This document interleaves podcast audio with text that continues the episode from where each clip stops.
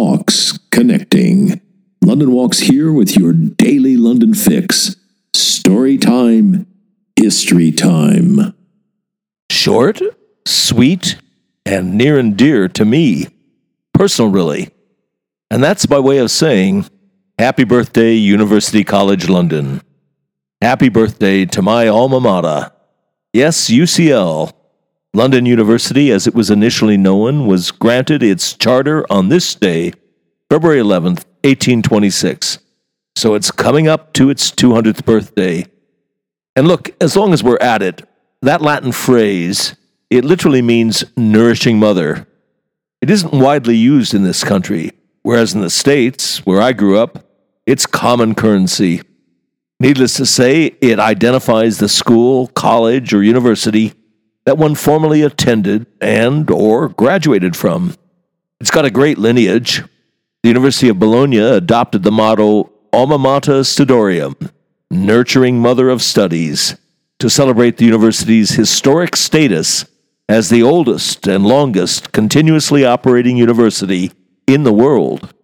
And the Latin word alma is, of course, cognate with alumnus, or alumni in plural, meaning a nursling or one who is nourished, a graduate, in other words.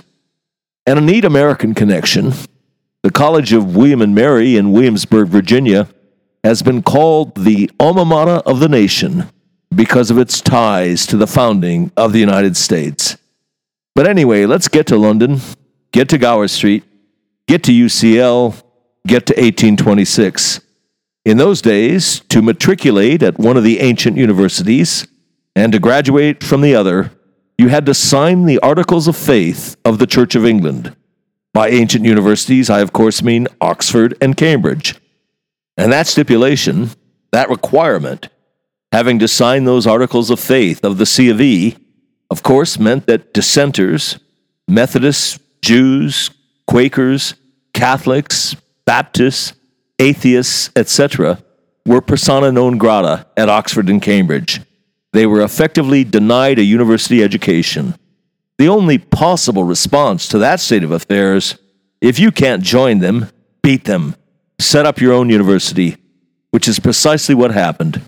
The first building, it's still there, went up toward the northern end of Gower Street, and I suppose inevitably, the first couple of generations of UCL students, one of whom was the great Victorian poet Robert Browning, were known as the godless students of Gower Street. I was proud and indeed overjoyed. It was life changing for me to become one of those godless students of Gower Street 150 years later. And here's another quick takeaway for you. The architect of Old Main, I'm tempted to call it, the main UCL building, was William Wilkins, whom we also have to thank for the National Gallery. London, it's all about connections, getting a feel for it. It's all about making connections. You've been listening to the London History Bulletin for February 11th, emanating from www.walks.com, home of London Walks, London's signature walking tour company, London's local, time honored, fiercely independent, family owned, just the right size walking tour company. And as long as we're at it, London's multi award winning walking tour company. Indeed, London's only award winning walking tour company. And here's the secret London Walks is essentially run as a guides cooperative. That's the key to everything. It's the reason we're able to attract and keep the best guides in London. You can get schlubbers to do this for 20 pounds a walk, but you cannot get world class guides, let alone accomplished professionals. It's not rocket science. You get what you pay for. And just as surely, you also get what you don't pay for. Back in 1968, when we got started, we quickly came to a fork in the road. We had to answer a searching question Do we want to make the most money? Or do we want to be the best walking tour company in the world? You want to make the most money, you go the schlubbers route.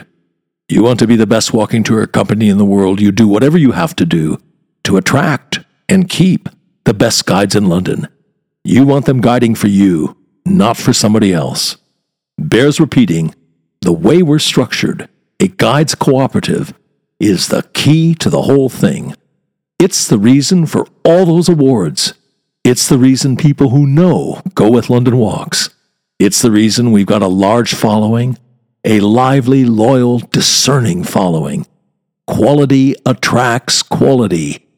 It's the reason we're able, uniquely, to front our walks with accomplished, in many cases distinguished professionals barristers, doctors, geologists, museum curators, archaeologists, historians, criminal defense lawyers, Royal Shakespeare Company actors, a bevy of MVPs, Oscar winners, people who've won the Guide of the Year award. Well, you get the idea. As that travel writer famously put it, if this were a golf tournament, every name on the leaderboard would be a London Walks guide. And as we put it, London Walks guides make the new familiar, and the familiar new.